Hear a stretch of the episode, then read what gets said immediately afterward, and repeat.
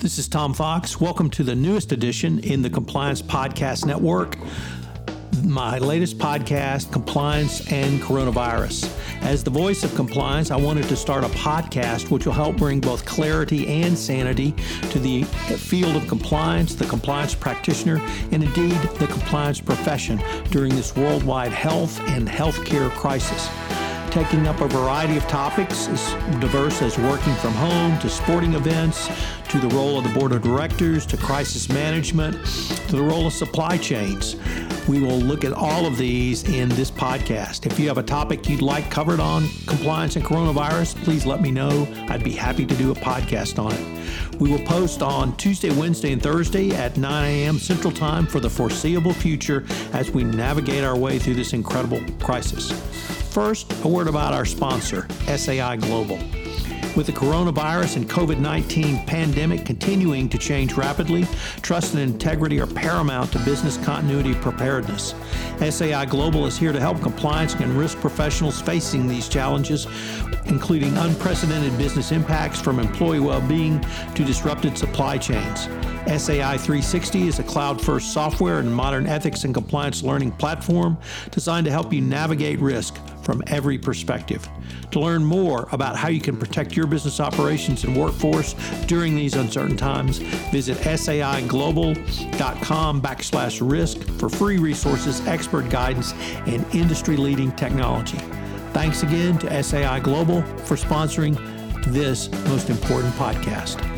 Today I have with me John Petrovsky. John has been in the commercial real estate business for 35 years, and Jim Bellin, a self styled contrarian investor from Phoenix. We talk about the economy coming out of COVID 19. All views of the guests are their individual views only. Hello, everyone. This is Tom Fox, and you are in for a real treat today because in this episode of Compliance and Coronavirus, the podcast where we bring you clarity and sanity about COVID 19 health crisis and the attendant economic dislocation, I'm joined by John Petrovsky and Jim Bellin two of my very best and longest friends. And we are going to consider how the economy may return from its current state, what it may look like in the fall of this year, in 2020, excuse me, 2021 and beyond. So, gentlemen, first of all, welcome and thanks for taking the time to visit with me today. Thank you, Tom. Glad to be here. Tom, thank you. So we have all been uh, texting, emailing, pontificating, occasionally zooming on what the economy might look like in 60 days, 90 days to the end of the year. So I wanted to maybe get your thoughts on uh, we we live in disparate sp- parts of the country. John is in Illinois, Jim is in Arizona, and I of course am in Texas. Our states are reopening really at different times and through different phases. But what do you guys see in your states? Around not only reopening, but businesses reopening. Yeah, I'm happy to. Thank you. Thanks for having me, Tom. Yeah, I've been in Illinois most of my life, and it's very interesting state to be in right now. I'd say we're at the in the stay-at-home phase still, where some non-essential businesses are allowed to open, but for the most part, the state is on state is on stay-at-home. What, what I call in the hole. We're sort of like in solitary confinement and uh, that's going to end, we think, uh, sometime in May. And the, the, mayor has a five. I'm sorry, the mayor, the the mayor of Chicago also, but the governor of Illinois, uh, Mr. Pritzker, has a five phase program, and we're in phase two, which is the flattening of the curve. And then in phase three, we get to closer to near normal and more businesses open with face masks and limitations on on distancing, et cetera. And then with phase four, you get to go to groups of 50 people or less, and bars and restaurants get to open in phase four. And then phase five is full uh, full economy with the vaccine in place, and people can go back to doing what they did in February of 2020. And there, there's a lot of controversy in Illinois because the bars and restaurants would like to open ahead of phase four instead of uh, they'd like to do it in phase three. But the state still is on heavy social distancing, masks outside, and a lot of businesses closed. So it's it's a tough time. And then uh, so we're in the hole. I think it's going to be for till the end of the month, and then in June, July, it'll be the crawl out of the hole, which will take a number of uh, months, and then we'll get to a temporary new normal in September, which I'm happy to describe. And then with the vaccine, we'll get to what I call the new new normal, which will still be different than what February of 2020 was. Jim, what about Arizona?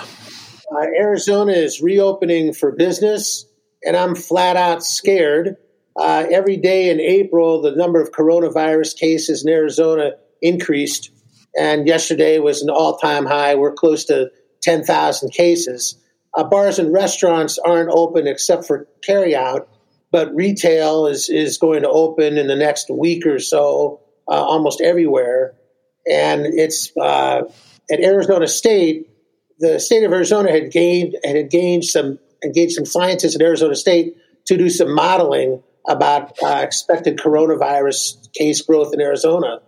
And under their models, the only scenario where coronavirus cases didn't explode is if you would have had stay at home all through May. And that isn't happening. So it remains to be seen. Uh, one area I'm particularly concerned about is in long term care.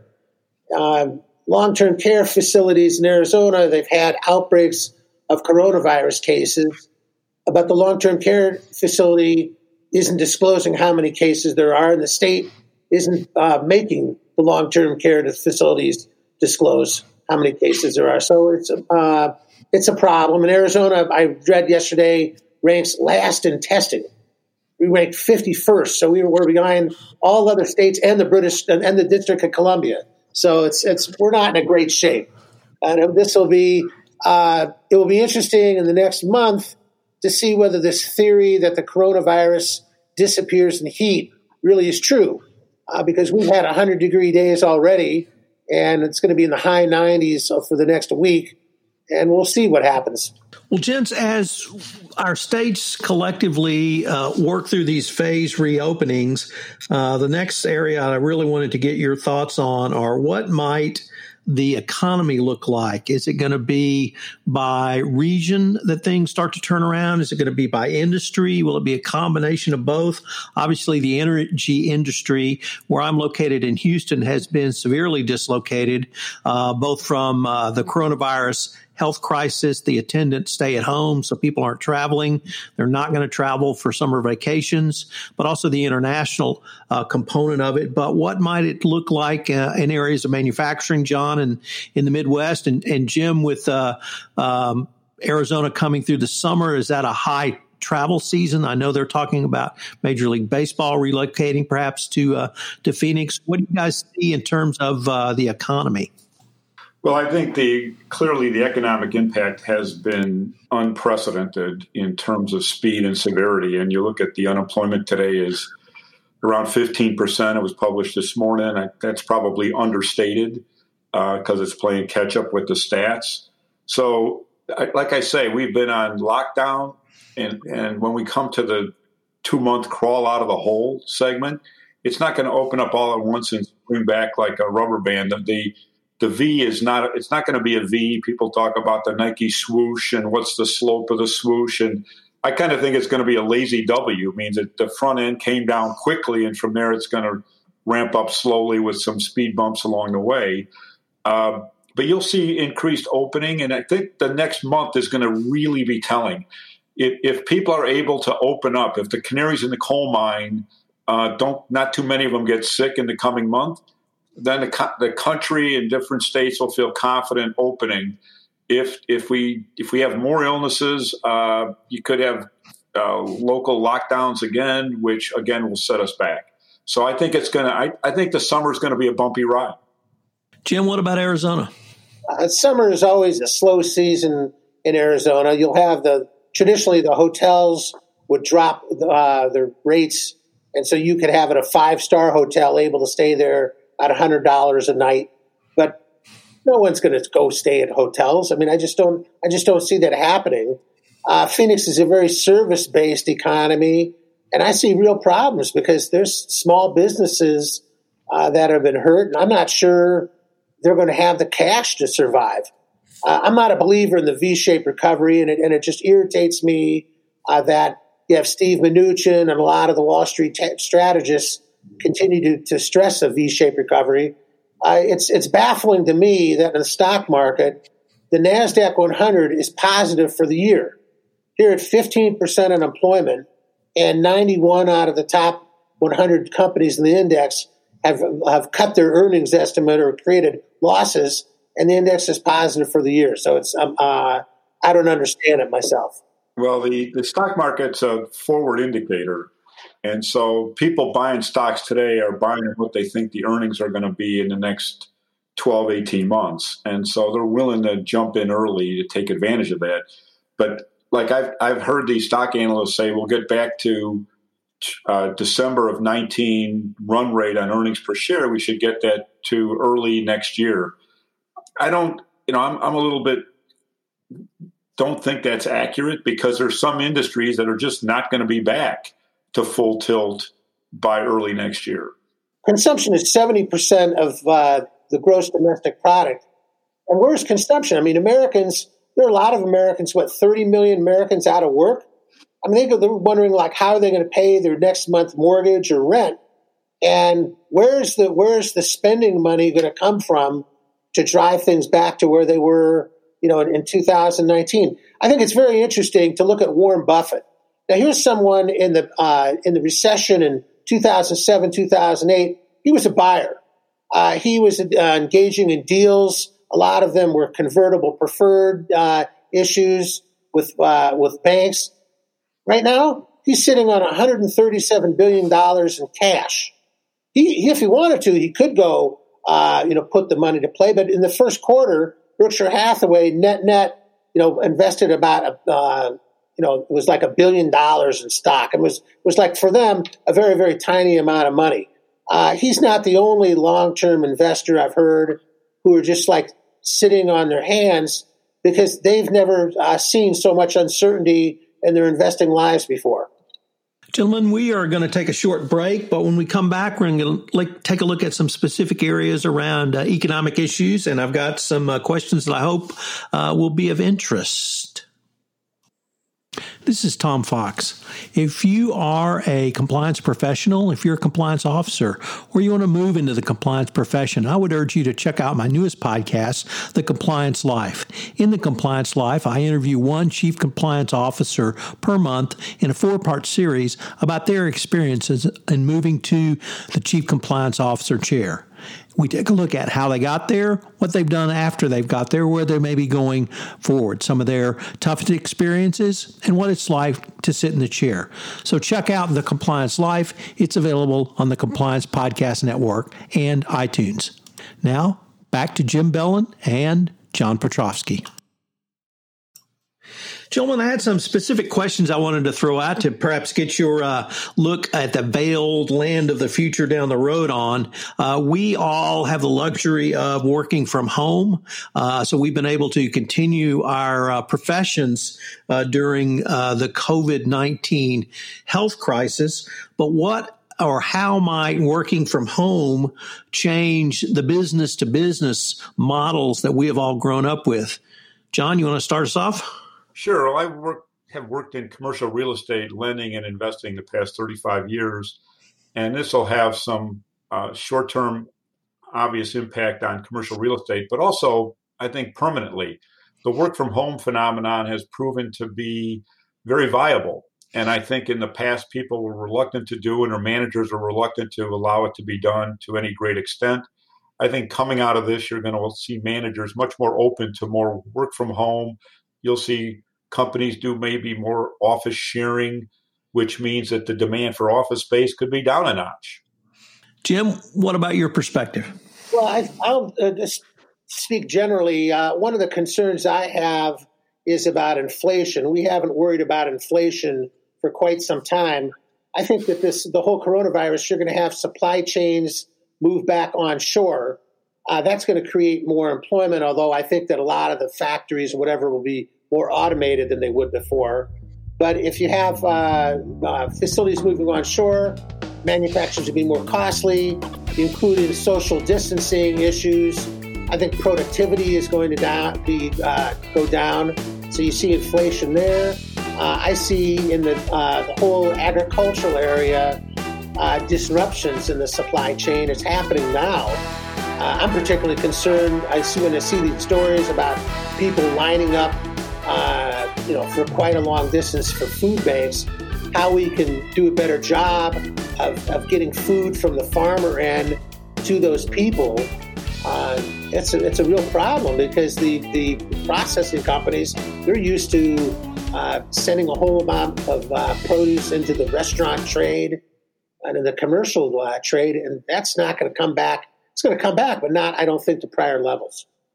Could the local, uh, the phenomena of sourcing locally for restaurants be uh, modified to source locally for food banks or other um, distribution nodes? I've, I've read that in New York is actually uh, state is sending money to the farmers and and working to build a network. They had it last weekend, and on, uh, in 60 Minutes, they had this the famous chef uh, Andres, and he's he's organizing distribution through restaurants, uh, and so the food goes into the restaurants, and he has you know people who worked in restaurants making it and then distributing it to food banks. I mean, we're in unusual times. This is. Uh, so, uh, as you know, our listeners cannot see us, uh, fortunately. Nevertheless, uh, we all are near the uh, at risk categories uh, for uh, coronavirus. So, one thing I've been thinking about a lot is testing and a vaccine does that the, the concerns I have personally um, do they expand out to how you guys are thinking about uh, not only uh, successful reopenings of businesses but also an economic uptick as well? Well, certainly a an effective, uh, easy to get vaccine that gets us back to confidence in February of 2020 would be great. The reality is it's going to take a while even with these most successful vaccine tests, they they have to redo them again, and it, there's just a, a thoughtful process that's going to take some time. But even so, once the vaccine is here, which I'm confident it will be, you know, this is going to be, as Sam Zell said, uh, like a lasting scar because it's like our grandparents lived through the Great Depression. Our kids and our grandkids are going to remember the uh, you know the, the the, the recession of the pandemic of 2020 and it's going to shape how people travel how they congregate uh, how they spend money. One thing we didn't talk on is unemployment is one thing. There's a number of places that have just cut pay. A lot of law firms have cut pay 20% on base salaries. So when people are making less obviously they're spending less.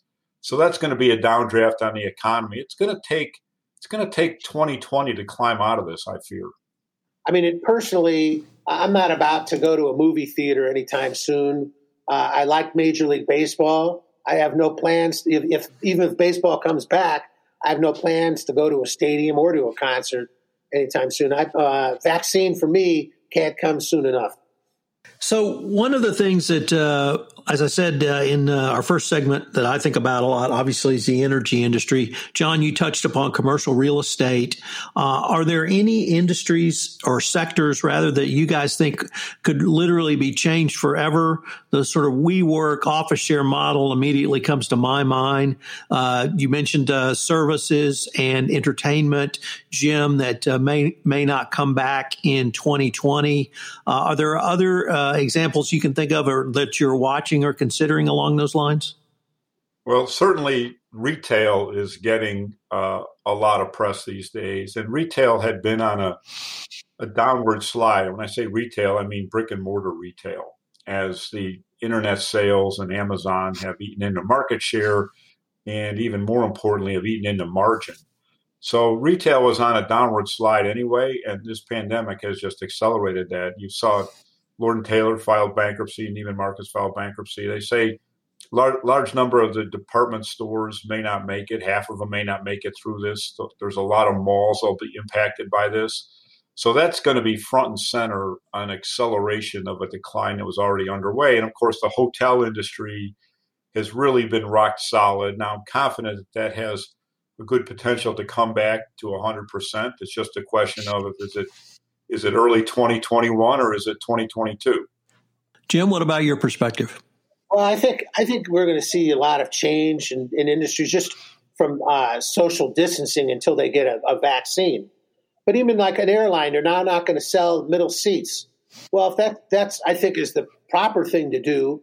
But my guess is is that airfares will go up substantially for Americans because they've got to find some way, you know, to spread the fixed cost uh, of the plane. Uh, and restaurants, I, I, worry about a lot of you know small restaurants how they're going to survive.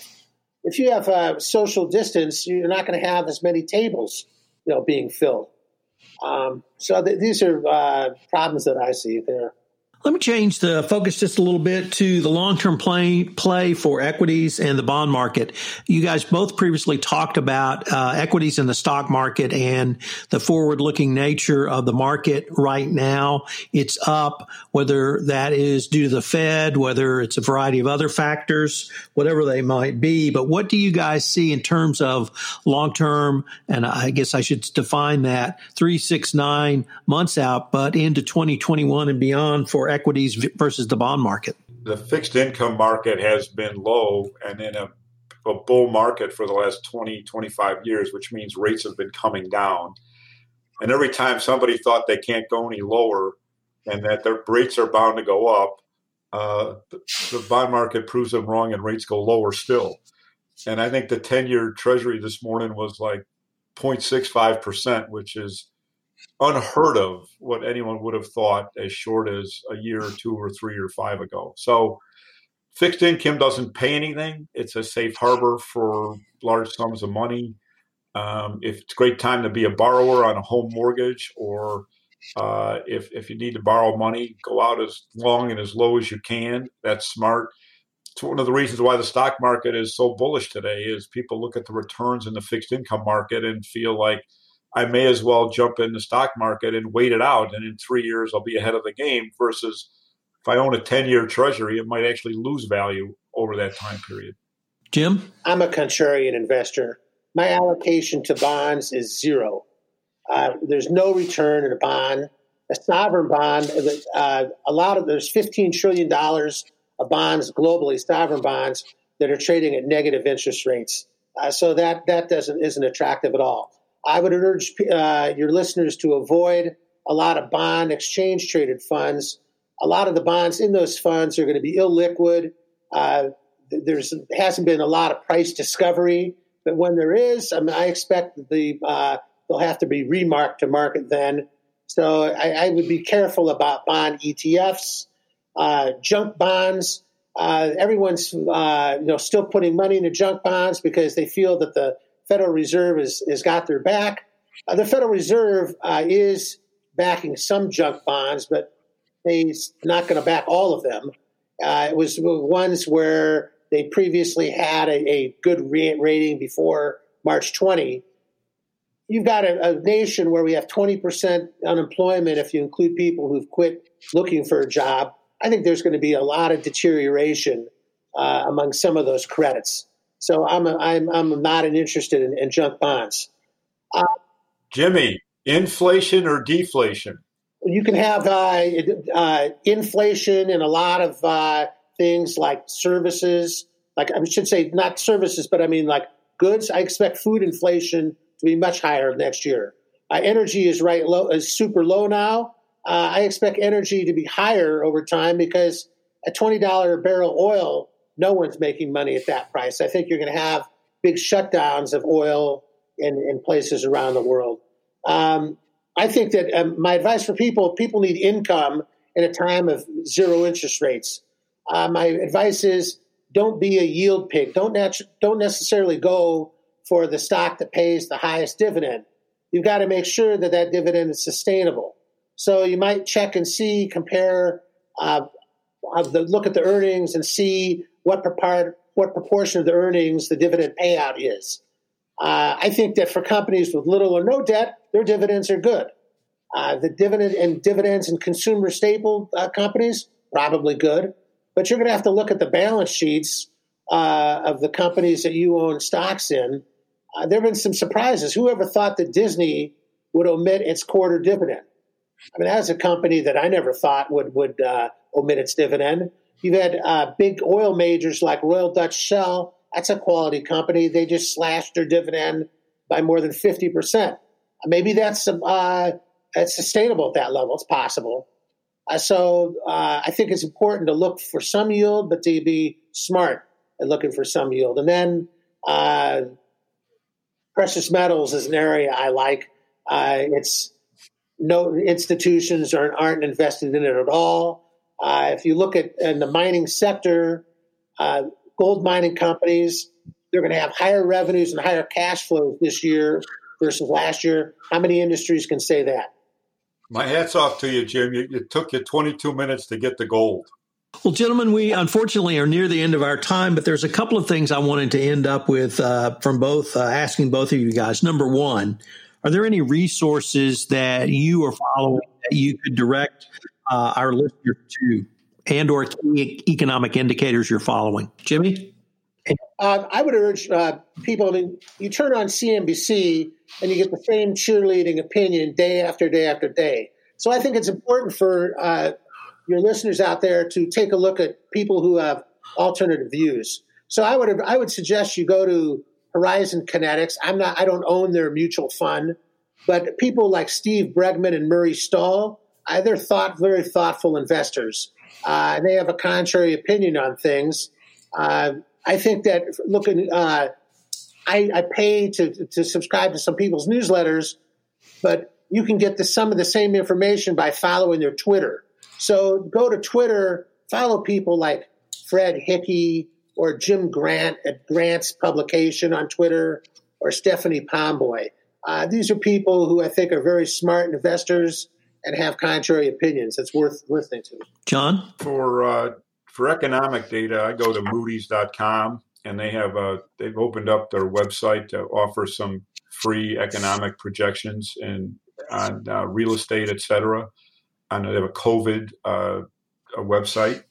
And then for the virus itself, I go to uh, the John Hopkins website, coronavirus.jhu.edu.